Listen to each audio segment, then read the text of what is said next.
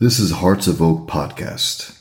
Free speech, religious disagreement, children's rights, and open and free discussion on any topic are bedrock to a democratic free society, and we seek to promote and champion these basic rights. Join us. Let's keep the conversation going. Doctor Stephen Meyer, it's wonderful to have you with us. Thank you so much for your time today. Uh, thanks for uh, inviting me, Peter. No, it's great to have you. And uh, people can find you on Twitter at Stephen C. Meyer. It's on the screen there. And also discovery dot org, the Discovery Institute. And um, you obviously received your PhD in philosophy of sciences from England, from University of Cambridge.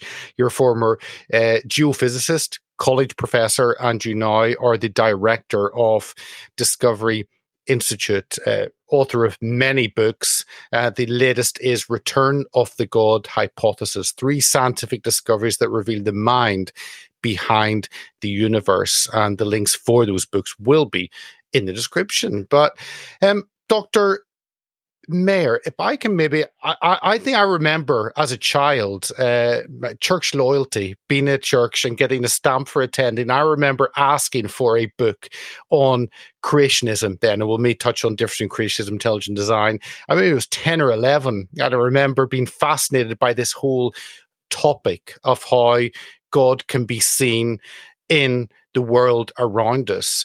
Um, and maybe I can ask you about your journey. Uh, what has been your journey to being one of the, I guess, main proponents on intelligent design?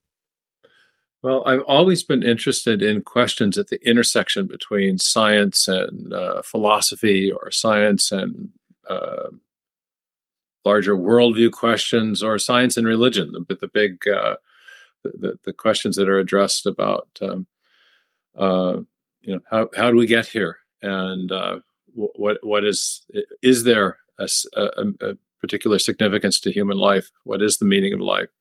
Um, in the early part of my scientific career, I was working as a geophysicist, as you mentioned in the introduction. And in the city where I was working, a conference came to town that was investigating the that intersection of, of science and philosophy, science and belief in. Uh, And it was addressing three big questions, just, uh, and they were uh, the origin of the universe, the origin of life, and the origin and nature of human consciousness. And the conference was uh, unique in it that in that it had invited uh, leading scientists and philosophers representing both theism, broadly speaking, belief in God, and uh, scientists and philosophers who rejected theism and who affirmed the more uh, more common view among leading scientists at that time, which was materialism, or sometimes called naturalism.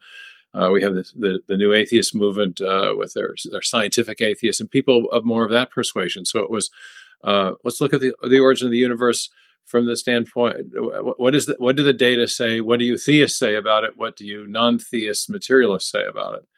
I, and um, I, I, it was a fascinating conference. And I was particularly taken by the panels on the origin of the universe and the origin of life because, uh, surprisingly to me, it seemed that the theists had the intellectual initiative, that the the evidence in those uh, about the origin of the universe, uh, and then the, about the the, uh, the the complexity of the cell, and therefore the challenges it posed to uh, standard chemical evolutionary theories of the origin of life, that in both these two areas, both these two subjects, Uh, it seemed that there were powerful theistic friendly arguments being direct, uh, developed. In one case, about the uh, what you might call a, re- a, a, recit- a, a re- reviving of the ancient cosmological argument because of the evidence that scientists had discovered about the universe having a beginning.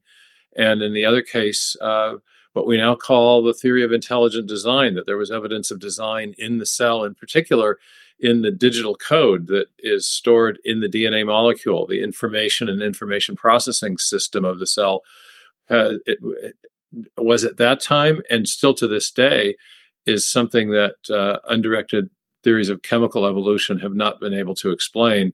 And instead, what we know from our experience is that uh, information is a mind product, which is a point that some of these scientists made at this panel, that when we see digital code or alphabetic text or uh, computer code. And many people have likened the the information in D N A to a computer code. We always find a mind behind that. So this was the first time I was exposed to that way of thinking. I got I got fascinated with that. A year later, I was uh, I, I you know after after the conference, I ended up meeting one of the scientists on the Origin of Life panel, a man named Charles Thaxton, who'd just written a book with two other co-authors called The Mystery of Life's Origin. He was detailing in that book, he and his colleagues were detailing sort of chapter and verse the problems with trying to explain the origin of the first cell from uh, simpler chemicals in some alleged or presupposed supposed prebiotic soup. And he, the, the three authors showed that this was implausible in the extreme, given what we know scientifically about uh, how chemistry works versus how cells work. And um, and over the ensuing year, he he kind of mentored me, and uh, I got fascinated and th- with this subject, and ended up getting a, a, a fellowship from the, a Rotary Fellowship to study at, at Cambridge for a year, and then ended up extending on. I did my uh, master's thesis and then my PhD thesis, b- both on origin of life biology within the History and Philosophy of Science department at Cambridge. And uh, while I was there, I started to meet other scientists and and uh, and scholars who were having doubts about standard uh, Darwinian and uh, chemical evolutionary theories of life's origin. And uh, by the early nineties, a number of us had, had met each other and connected and had some private conferences. And out of that was born um, a formal program investigating the evidence for intelligent design in biology, in physics, in cosmology. And uh, in ninety-six, we started a program at Discovery Institute. Um, you were very kind to me to call me the director of the whole institute. I'm I direct the, a program within the institute yep. called the Center for Science and Culture, which is the institutional home of uh, a network of scientists who are investigating whether or not there is empirical scientific evidence for a designing mind behind life in the cosmos. And um, and it, it, the program just continues to grow. The, the network especially continues to grow. We've got fantastic scientists from all around the world now who are sympathetic to that position. And I would mention, too, that it's a position that's kind of reviving an ancient view, uh, going back to uh, certainly the time of the scientific revolution. Uh, in in particular, we've discovered back to the scientific revolution in Cambridge, where I had been fortunate enough to study. Um, there's a in the college that I was part of, Saint Catharines, there was back in the seventeenth century, one of the founders of modern botany, Uh, who w- was also one of the first authors of what's called British natural theology. His name was John Ray. Ray was the tutor of Isaac Barrow, a mathematician, who in turn tutored Newton. And so this whole tradition of seeing the fingerprints of a creator in the natural world is something that was launched in uh, in in Britain, particularly in Cambridge. There were other figures like Robert Boyle who were in other places, but the Cambridge tradition of of natural theology was very strong from that t- from that time period in the in the uh, seventeenth century, late seventeenth century, right up to figures like um, uh, James Clerk Maxwell, the great physicist in the late nineteenth century, who was critical, skeptical of Darwinism, and and articulated uh, the the idea of design. And I think that's now being revived in contemporary uh, within contemporary science. There's a growing minority of scientists who see evidence of design in nature. Now, the understand intelligent designer, that that's a, a new thinking, but that through the millennia, that's been the norm. Uh, individuals have viewed the world through the lens that there is a God, uh, and that has uh, helped them understand and see the world. Uh, but there must have been a point, I guess, when intellectuals decided that scientific knowledge conflicts with that traditional belief, that traditional theistic belief. Yeah, that's that's a great way of framing the the discussion, Peter. There's a, a historian of science in Britain named uh, Steve Fuller, who's at uh, uh, Warwick, and um, he he's argued that the idea of intelligent design has been the um, the the framework out of which science has been done since the period of the scientific revolution, at least. and that the the post-Darwinian deviation from that, denying that there's actual design and only instead, as the Darwinian biologists say, the appearance or illusion of design. You may remember from Richard Dawkins' famous book, The Blind Watchmaker, page one, he says, biology is the study of complicated things that give the appearance of having been designed for a purpose. And of course, for Dawkins and his uh, followers, and, and and for Darwinians from the late nineteenth century forward, the appearance of design is an illusion. And it was thought, thought to be an illusion because Darwin had formulated an undirected, uh, uh, uh, or had identified an undirected, unguided process, which he called natural selection, that could mimic the powers of a designing intelligence, uh, or so he argued, without itself being designed or guided in any way. And that's kind of where we've engaged the argument. Is that appearance of design that nearly all biologists recognize merely an appearance, or is it the product of an actual uh, guiding intelligence? And that's why we we called our theory intelligent design. We're not challenging the idea that there has been change over time, one of the other meanings of evolution. We're not challenging even the idea of universal common descent, though some of us, myself included, are quite skeptical of that. The main thing we're challenging with the theory of intelligent design is that is that the appearance of design is essentially an illusion because an unguided, undirected mechanism has the capability of generating that appearance without itself being guided or directed in any way. Um, and that's that's that's that's to us the key issue: Does, is the design real or merely a, a, a apparent? You may remember that Francis Crick also once said that biologists must constantly keep in mind that what they see was not designed, but is instead, but instead evolved. So there's this the the, the recurrence of that strong i- intuition among people who have studied biological systems, and I would say going back all the way to Aristotle. You know, this has been the Western tradition in biology has been suffused with uh, this uh, recognition uh, that that organisms look designed. They look like they're designed for a purpose. They exhibit purposive behavior, and now in the in the age following Watson and Crick, following the molecular biological revolution of the late fifties and nineteen sixties and seventies, we have extraordinary, extraordinarily strong appearances of design. We've got digital code. We have a replication system. We have a translation system as part of this whole information processing system. Scientists can't help but use teleological wording to describe what's going on. We see the purposive nature of all of the, the, the biological systems and subsystems. And so uh, what we've argued is that at least at the point of the origin of life, there is no unguided, undirected, or there is no theory that invokes, that, that uh, has identified an unguided, undirected mechanism that can explain away that appearance of design. Um, many people don't realize that that Darwin did not attempt to explain the origin of the first life. He presupposed the existence of one or one or a few very simple forms, and uh, and so he started it effectively with assuming a simple cell, and then said, "Well, what would have come from that?"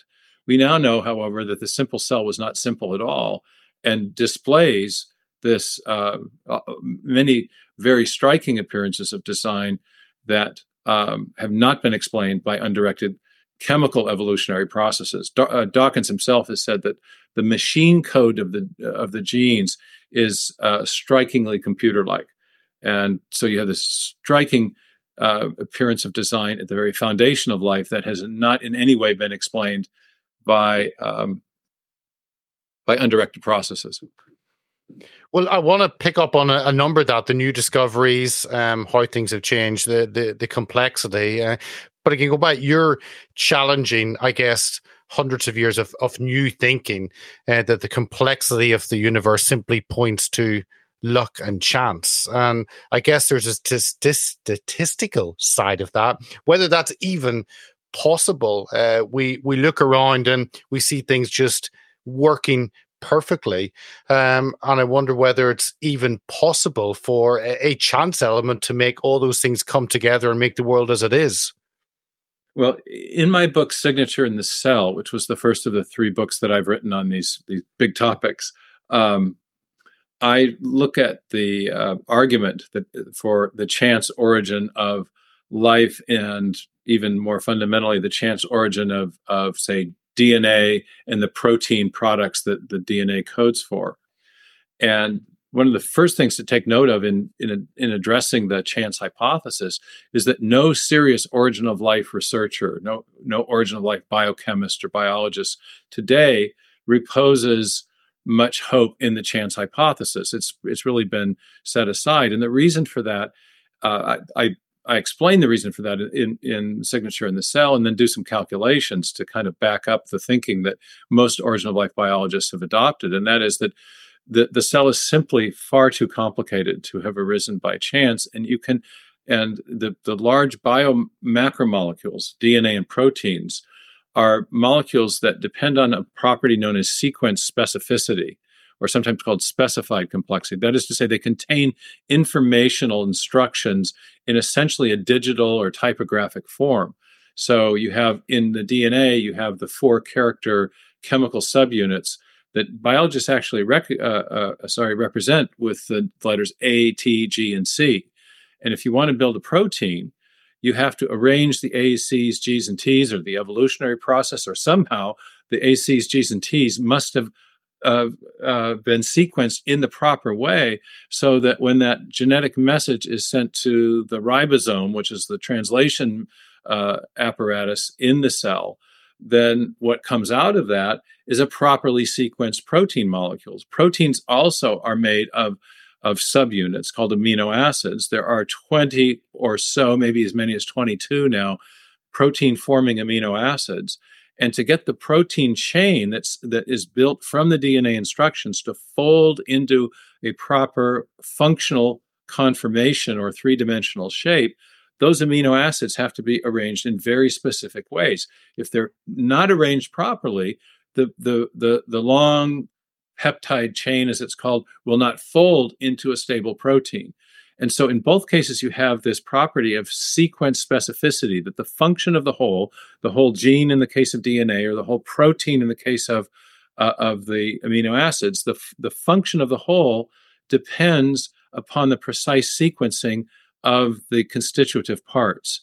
And, um, and uh, that's the difficulty, getting those things to, to, to line up properly. Turns out there's all there's all kinds of difficulties in trying to form those those subunits, those those chemical parts, out of any kind of prebiotic chemical environment that we've been able to think of. But the most fundamental problem is the sequencing. And so you can actually run, because there's, if you think of the protein chain, you have one in twenty roughly chances of getting the right amino acid at each site. Sometimes it's more or less, because in some cases you can have any uh, one of, uh, uh, there there is some variability allo- allowed at each site, but you can run numbers on all this and get very precise numbers on the probability of, of, of generating even a single functional protein uh, in the known history of, of the universe. And it it turns out that the the, the what are called the combinatorials, or the, the probabilities associated with those combinatorials, are the probabilities are so small that that they are small even in relation to the number of the, the, the total number of possible events that might have occurred from the Big Bang till now. In other words, I, I, here's an example I often use to use uh, to illustrate. If you have a thief trying to crack a bike lock, um, if the thief has enough time, even though the combination is hidden among all the possibilities, and then the probability of getting the combination in one trial is very small. If the thief has enough time and can try and try and try again, um, he may crack it by by by sheer chance. But if the lock is, uh, we have a uh, you know standard four-dial bike lock. But if you encounter the thief encounters a ten-dial bike lock, and I've had one rendered by my uh, by, by a graphic designer to get the point across, then in a human lifetime, there's not enough chance, there's not enough opportunities to sample that number of possible combinations. If you've got ten dials, you've got ten to the ten possibilities, or ten, I think that's ten billion. And uh, if the if the thief spins the dial once every ten seconds for an, for one hundred years and does nothing else in his entire life, he'll only sample three percent of those total combinations, which means it's much more likely that the, the thief will fail then he, it is that he will succeed by chance alone.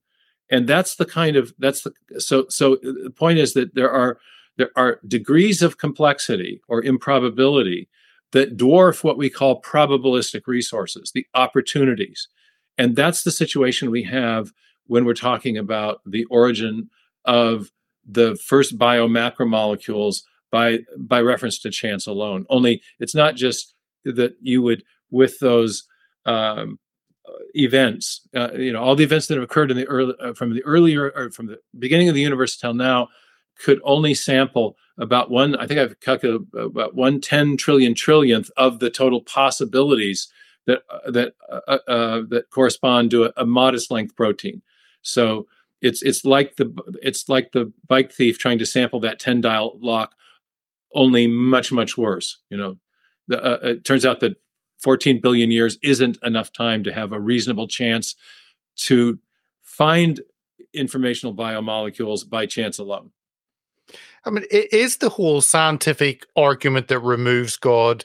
Um, is it is it just an attempt by science to to play God? Because it uh, whenever we are told that scientific principles break down and no longer exist at the at the very beginning, for instance, um, and it, it doesn't make sense, we're told that that's just how it happened, and you have to accept that. And it seems to be people jumping over themselves with a desperation to try and remove the idea that there is an intelligent designer. Well, I, I tend to think that uh, questions of motivation in these debates are kind of a wash. I think as theists, we have to. Re- I'm a theist. Okay, I believe in God. Um, in my first two books, I argued for designing intelligence of some kind as being, of some unspecified kind, as being the best explanation for the information, for example, in the cell, or the information needed to build fundamentally new uh, body plans in the in the in the history of life on Earth. So, um, but in my in my last book, I extend that argument. I bring in evidence from cosmology and physics and suggest that the the the the best explanation for that, the ensemble of evidence that we have about biological and physical and cosmological origins, is actually a designing intelligence that has attributes that, for example, Jews and Christians have always ascribed to God: transcendence, as and as well as intelligence. Uh, for example, no being within the cosmos, no space alien. And some scientists have proposed, even Crick, Watson, or Francis Crick, uh, in nineteen eighty-one, in a little book called Life Itself, floated the idea that, yes, we do see evidence of design in life. The origin of life is a very hard problem. We can't see how it could possibly have happened on Earth. So maybe there was an intelligent life form from space who seeded life here. It, he was subsequently ridiculed a bit, and uh, and said, uh, I, I think he was embarrassed that he he floated this, and said he would not. He, he forswore any further speculation on the origin of life problem. It was too difficult, he said. But in any case, back to your question. I think the the the whole question. Oh, oh! I, I was finishing a thought, and that is that that the evidence of design that we have from the very beginning of the universe, and what's called the fine tuning of the laws and constants of physics and the initial conditions of the universe, the basic parameters of physics, which, which were set at the beginning, are exquisitely finely tuned against all odds, and and no space alien, no intelligence within the cosmos could be responsible for the evidence of design that we have from the very beginning of the universe, because any any alleged space alien would itself have had to evolve by some sort of naturalistic processes further down the timeline, once you have stable galaxies and planets and that sort of thing. And so no being within the cosmos could be responsible for the conditions that made its fur- future evolution possible, nor could a space alien be, be responsible for the origin of the universe itself. So when when you bring in the cosmological and the physical evidence, I think the only type of designing intelligence that can explain the whole range of evidence we have is one that is transcendent, that is beyond the cosmos, but also active in the creation, because we see evidence of, of information arising later. And information, as I've mentioned, is a mind product based on our, our, our uniform and repeated experience. Um, but um, as to the as to the motivation issue, I, I, I kind of think it's a wash. I, I think theists have to acknowledge that that all people, including those of us who are theists, have a have a, a motivation, maybe a hope that there is a purposeful intelligence behind the cosmos. I think there's a kind of growing angst in young people. Harvard study recently showing that over fifty percent of young people have doubts about the, there being any purpose to their existence. And this is contributing to the mental health crisis. Um, and uh, so I, th- I think all of us would like it to be possible for there to be life after death, for there to be a, a, a, an enduring purpose to our lives that does not extinguish when we die or when eventually there's a heat death of the universe. Um, uh, I think I think theism, belief in God, gives people a, a sense of purpose uh, in relation, the possibility of a relationship to our Creator. Um, that's a positive thing. I think there's also a, a, a common human uh, motivation to not want to be accountable to that Creator and to have moral, complete moral freedom to decide what we want to do at any given time. And so oftentimes theists or God believers, religious people will say, well, you just you know, like these materialistic theories of origins because um, you you don't want to be accountable to a, a higher power. Um, that might be true, but it's equally true that the and the theists will or the the atheists will often say, well, but you you you guys uh, just need a cosmic crutch. You you need comfort from the idea of, of a divine being, a, a loving Creator, Father, whatever. Uh, you know, the divine father figure, and, and Freud famously uh, critiqued or criticized uh, religious belief in those terms. So I, I when I I think that those, those two kind of motivation arguments about motivation are something of a wash, and that what I've tried to do in Return of the God Hypothesis is set all of that aside, look at the evidence that we have, and then evaluate it using some standard methods of scientific reasoning and sign and, and standard uh, methods of evaluating hypotheses, uh, such as uh, a Bayesian analysis, for example, that come out of of, of logic and philosophy.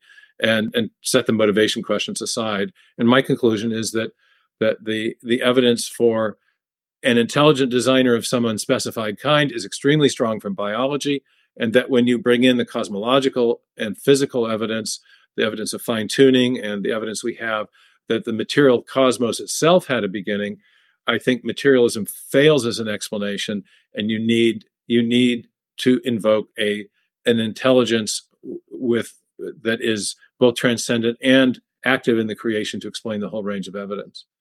Well, I pick you up on that change, because initially there's a change from someone who believes the evolutionary model, Big Bang, there's no external force.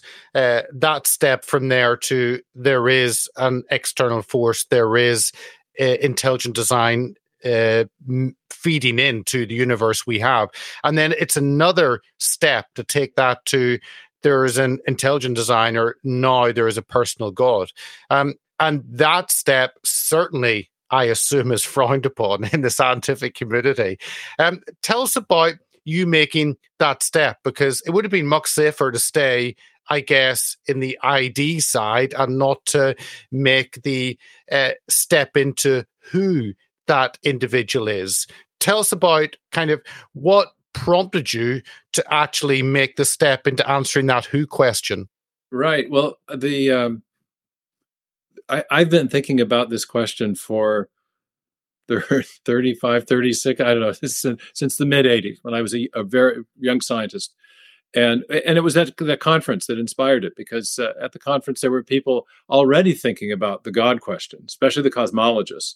Uh, at that at that conference, Alan Sandage announced his conversion to, uh, to from from scientific agnosticism. He was a scientific materialist to theism, and indeed, I think he became Christian. And uh, he talked about how the evidence for the singularity at the beginning beginning of the universe, the evidence that the material cosmos itself had a beginning, was one of the things that moved him off of that materialistic Uh, perspective, that it was clear to him that, as he described it, that the evidence we had for a beginning was evidence for what he called a super, with a, with, with a space in between, natural event. Some nothing within the cosmos could explain the origin of the cosmos itself. If matter, space, time, and energy have a beginning, and as best we can tell, they do, and there are multiple lines of evidence and theoretical considerations that lead to that conclusion, and I developed that in Return of the God Hypothesis. It's it is the evidence from observational astronomy and also developments in theoretical physics converge on that conclusion. Uh, and if that's the case, if if matter and energy themselves have a beginning, and indeed if space and time themselves have have a beginning, then then we can't invoke any materialistic explanation to to explain that, because before there was matter, before the beginning of matter, there was no matter to do the causing. And, and that's the problem. There must, there must be something. If for, for there to be a causal explanation for the universe, it it requires a transcendent something. Um, and when you when you also consider that we have evidence for design from the very beginning in the fine-tuning of the initial physical parameters of the universe, the initial conditions of the universe, the initial uh, establishment and fine-tuning of the of the physical laws. Um, Then you have evidence for that transcendent something be it being a transcendent intelligent something. And if something is intelligent, uh, capable of making choose, choices between one outcome or another, uh, that's really what we mean by by personhood. I mean, this is very close to a per, uh, the idea of a personal God. Now, that entity may not want to have anything to do with us, but we're talking about a conscious agent when we talk about evidence for intelligent design. And then we have further evidence, I think, in biology, uh, with the the, uh, the the the presence of the information and information processing system inside cells, um, and and so when you, when you bring all that together, I think you, you can start to address the who question. So after I wrote Signature in the Cell and Darwin's Doubt, a lot of my readers were asking, "Okay, that's great. We have evidence of a designing intelligence, but." W- Who who would that intelligence have been? Is it a space alien, something imminent within the cosmos, like Crick and uh, and, and others have proposed, or is it a transcendent intelligence? And what can science tell us about that question? So I I thought it's an it's a natural ex, uh, question that flows from my first two books. I would I would stipulate that the theory of intelligent design, formally as a theory, is a theory of design detection. And it allows us to detect the, the action of an agent as opposed to undirected material processes. We have this example that we often use. If you look at the faces on the mountains at Mount Rushmore, you right away know that a designing intelligence of some kind was responsible for sculpting those faces. And there's there are th- those those faces exhibit two two properties, which when found together invariably and reliably indicate a designing intelligence. Uh, and we've described those pro- properties as high probability and what's called a specification, a pattern match. Um, and we have uh, evidence of small probability specifications in life. Um, and, and, and if, if something is an informational sequence, it's, it's another way of getting at The, the, it's another way of revealing design. So we can get into all of that. But the point is, we've got evidence of design in life, but the cosmology and fine-tuning allow us to adjudicate between two different design hypotheses, the immanent intelligence and the transcendent one. And and I thought, well, let's take this on. It's a natural, it, it, it goes beyond the, the theory of intelligent design, formally speaking, and it addresses one of the possible implications of the evidence of design that we have in biology, that maybe we're looking at uh, a theistic designer, not a, a space alien. Um, I just want to pick one or two things from different books. Signature in the Cells, uh, you have it there behind you. And when you simply begin to look at the complexity of cells, they you realize that they're like little mini cities, that actually everything, so much happens within, and I guess we are learning more and more um, about everything in life. And you talk to doctors and they tell you that they are learning more and more about how the body functions, and there's a lot of the unknown. But when you look at that just complexity of, we call it the simple cell, which isn't really very simple, um, that uh, new research and that new understanding, surely that should move people to a position that this is impossible, that this level of complexity uh, simply just happens. So tell us about that, just the, the cell, yeah, where, which is not simple. I, yeah, that's the sort of ground zero for me in, in, in my research and interest in the question was the, this origin of life problem. Uh, that's what I did my PhD on. And uh, and and I think it's really interesting. I mean, we could have debates about the adequacy of Darwinian evolutionary theory. I'm skeptical about uh, what's called macroevolutionary theory. But set that all aside, Darwin presupposed the f- one or very few, uh, one or a few simple forms. And uh, in the immediate wake of the Darwinian Revolution, people like Huxley and Haeckel started to develop Uh, theories of the origin of those first simple cells, and they, they and they regarded the cell in the late nineteenth century as a very simple, as as Huxley put it, a simple homogeneous globule or homogeneous globule of undifferentiated undifferentiated protoplasm, and they viewed the essence of the cell as uh, a, a simple chemical, as coming from a simple chemical substance they called protoplasm. And so it kind of, and they viewed it as a kind of jello or goo, which could be produced by a few simple chemical reactions. That that viewpoint uh, started to fall by the wayside very, very quickly. By the eighteen nineties, early part of the twentieth century, we, we were learning a lot more about the complexity of metabolism. When you get to the molecular biological revolution in the nineteen, late nineteen fifties and, and uh, nineteen sixties, nobody any longer thinks the cell is simple, because the, the most important biomacromolecules are large information-bearing molecules that are part of a larger information processing system. And so this is where I think, uh, and, and in, in confronting that, and so, so any origin of life theory has to explain where that came from.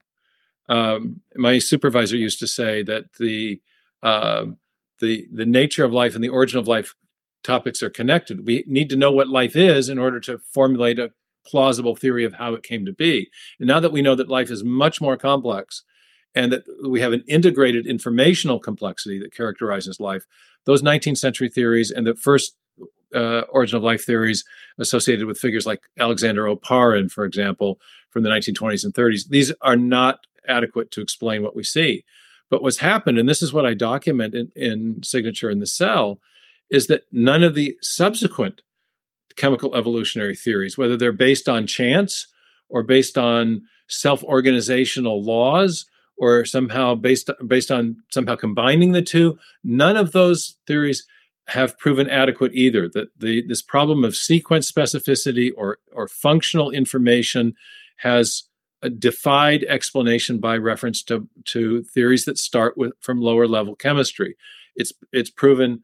Um, it's proven very, very difficult, implausible in the extreme to, to, to, here's the problem. Getting from the chemistry to the code is the problem. And undirected chemical processes do not, when observed, move in a life-friendly, information-generative uh, direction. And this has been, this has been the problem. So there's there, the impasse in origin of life research, which really began in the late seventies, was documented by this book I mentioned, uh, The Mystery of Life's Origin, and books, another book, for example, by Robert Shapiro called uh, Origins, A Skeptic's Guide. Um, th- that impasse from the nineteen eighties has continued right to the present. Uh, Dawkins was interviewed in a film in two thousand nine by Ben Stein, the, the American uh, economist and comic. And and very quickly, Stein got Dawkins to acknowledge that nobody knows how we got from the prebiotic chemistry to to the first cell. Well, that's kind of a news headline. We got we get the impression from te- textbooks that the evolutionary biologists have this all sewed up. They don't by any means. This is a longstanding conundrum, and uh, and and it is it is the it is the integrated complexity and informational product, uh, properties of the cell that have, I think, most fundamentally defied explanation by these chemical evolutionary theories. And I think that's very significant when you think of the whole kind of evolutionary story. Uh, Darwin thought that if you could start with something simple, then then the mutation selection, oh, he didn't have mutations, but the mutation, uh, sorry, the natural selection variation mechanism could generate all the complexity of life. You go from simple to complex very gradually. Well, if the simplest thing is immensely complex and and in a way and and, and manifests a kind of complexity that defies uh, any undirected process that we can think of, well, then then you don't have a seamless evolutionary story from from from goo to you. Uh, Because I guess in, in when you're Darwin's Doubt, uh, the, the next book you wrote, uh, I guess when Charles Darwin wrote Origin of the Species, he assumed it was settled. But science is never settled. There are always developments. And yet it seems though that's sacrosanct and that cannot be touched and must be accepted. Yeah. And, and what I did in the second book was show or argue that the information problem is not something that only resides at the lowest level of in the biological hierarchy, at the at the at the point of the first the origin of the first cell, but it also emerges later when we have major innovations in the history of life, as documented by the fossil record. Events such as the Cambrian explosion, or the origin of the, the mammalian radiation, or the the the the uh, the uh, angiosperm revolution. There are many events in the history of life where you get this sudden or abrupt appearance in the fossil record of completely new form and structure. And we now know in our information age, as it's come to biology, that if you want to if you want to build a new cell, you've got to have new proteins. So you got you have to have information to build the first cell. But the same thing turns out to be true at the higher level. If you want to build a completely new body plan, you need new organs and tissues. You need to arrange those or, or, organs and tissues in very specific ways. And you need new proteins to service the new cell types that make the organs and tissues possible. So anytime we see uh, the abrupt appearance of new biological form, that implies the origin of a vast amount of new biological information. And so in Darwin's Doubt, I simply asked, well, is there, uh, can the, the can the standard mutation natural selection mechanism explain the origin of the the kind of information that arises and the amount of information arises? And I argue there that no, it doesn't. Uh, that we have, there there are many, many kinds of biological phenomena that Darwin's mechanism explains beautifully, the uh, small scale variation, adaptation, that sort of thing. So um, two thousand sixteen, a major conference at the Royal Society in London. First talk there was by the evolutionary biologist Gerd Müller. The conference was convened by a group of evolutionary biologists who think we need a new theory of evolution because, uh, whereas Darwinism does a nice job of explaining small-scale variation, it does a poor job or an inadequ- a completely inadequate job of explaining large-scale morphological innovation, large-scale changes in form. And Müller, in his first talk at this two thousand sixteen event, outlined what he called the explanatory deficits of neo-Darwinism, and he made that point very clearly.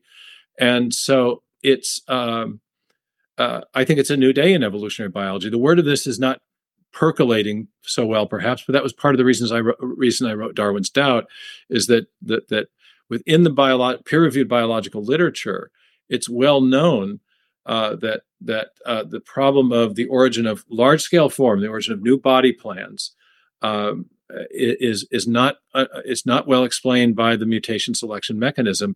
At this sixteen conference, the conveners were m- included many scientists who were trying to come up with new mechanisms that might explain the the problem of morphological innovation. Afterwards, one of the conveners said that the conference was characterized by a lack of momentousness. Effectively, the evolutionary biologists proposing new theories of evolution and new evolutionary mechanisms had done a good job characterizing the problems, but had not done, uh, had not really come up with anything that solves the fundamental problems that we encounter in biology when we see these large, large jumps in, in form and structure arising. And in, in Darwin's Doubt, I didn't just critique uh, standard neo-Darwinian theories of evolution, but many of these newer theories as well, showing that invariably the problem of the origin of biological information and, and the form that arises from it is, is the key unsol- unsolved problem in contemporary evolutionary theory. Uh, Müller and Newman wrote a book with M I T Press uh, called on, uh, the, on the Origins of Organismal Form, which was a kind of play on the on the origin of species. Darwinism does a nice job of of explaining speciation, small-scale changes within within the limits of the pre-existing genomic endowments of an organism, but it doesn't do a good job of explaining new form that requires new genetic information. And the, these authors, Newman and Müller, listed uh, in a table of unsolved problems in evolutionary theory the problem of bio, the origin of biological form. Well, that's what we thought Darwin explained back in eighteen fifty-nine. And instead, we realized that the, the mechanisms that he f- first envisioned have much more limited creative power and much more limited explanatory scope. So uh, that, that's that, that's w- what my second book was about. And uh, also, I think it's still this is still very much right at the the, the cutting edge of the discussion in evolutionary biology. We we can sp- explain the small scale stuff, but not the big scale stuff. Um, let's just, just finish off with actually disseminating the information, because all of this is about taking issues which are complex and actually making it understandable uh, to the wider public. Uh, and uh, I guess part of that is, I mean, obviously being on the most popular podcast in the world on Joe Rogan, I was like, oh, there's Steve Meyer on Joe Rogan. And taking that information, and that turbocharges that. So maybe just to finish off on the the ability to disseminate this, because I think in the U S, the I D movement is more understood, where I think maybe in Europe, it's uh, certainly it's more misunderstood and not as accepted, where there is an acceptance in the States. But tell us about that and how being on something like podcasts like that turbocharge the message. Yeah, well, I can tell you, you know, now that I'm getting introduced in, at conferences and things after the, the Joe Rogan experience, it's as if I never did anything else in my life of note. That's the only thing people care to mention.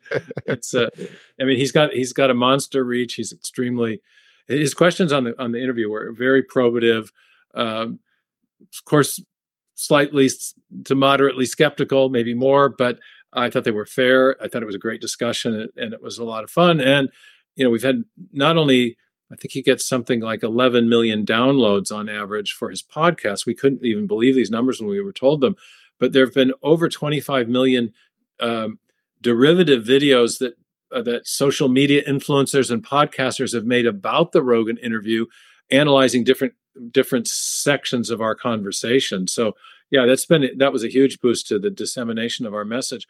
But one thing I realized in our conversation, that there's a simple way to understand the information argument, and and, and that's a a um, one one of our tools in getting some of these ideas out is distilling some of these things that we've been talking about at a fairly deep level to um, a, a more understandable level. So let me let me just run that argument, that that, that argument sketch or the distillation of the argument by your audience, and then um, maybe we'll talk about some of the things we're doing to get the, the word out. But um, our local hero in the Seattle area here is ba- Bill Gates, you know, the founder of Microsoft. And he is he has said, like Dawkins, that the digital code in the D N A, that the D N A is like a software program, but much more complex than any we've ever created. Dawkins, as I mentioned before, says it's like a machine code. It contains machine code. Well, if you think about that, those are very suggestive quotations, because what we know from our uniform and repeated experience, which is the basis of all scientific reasoning, is that information always arises from an intelligent source.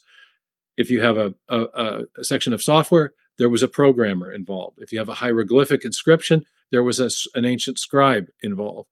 If you have a paragraph in a book, there was a writer involved. Uh, as we're effectively broadcasting, we're transmitting information. Uh, that information ultimately Uh, issues from our mind. So whenever we, we look at information, an informational text or sequence, and we trace it back to its ultimate source, we always come to a mind rather than a material process. All attempts to explain the origin of life based on undirected material processes have failed because they couldn't explain the information present in D N A, uh, and R N A, and proteins. So the presence of that information at the foundation of life, based on our uniform and repeated experience about what it takes to generate information, is therefore best explained by the activity of a designing intelligence. It takes a programmer to make a program, to make a software program. And what we have in life is, from many different standpoints, identical to computer computer code. It is a it is a section of functional digital information. So that's a kind of more uh, more user-friendly sketch of the argument. But the point is, some of these some of these key ideas that are that make intelligent design so uh, I think so persuasive at a high sci- scientific level, if you actually look at the evidence, can be also explained fairly simply. And so we're generating a lot of not just Joe Rogan podcast interviews, but uh, coming on many, many podcasts and that sort of thing. But also we're, we're generating a lot of YouTube video short, short documentaries that get some of these ideas across. And uh, for your, your, your uh, viewers, one that I might recommend, which is on, um, I mean, uh, it, it was out on the internet. It's called Science Uprising. And it's a series of ten short documentary videos. Another one that we've done called The Information Enigma, which uh, I think would would help people get into these ideas uh, uh, fairly quickly. The Information Enigma is, I think, it's a twenty-minute short documentary. It's up online, and we've had hundreds of thousands of views of it. So we're doing a lot to sort of translate the the, the most rigorous science into accessible um, ideas and, and disseminate that in user-friendly ways.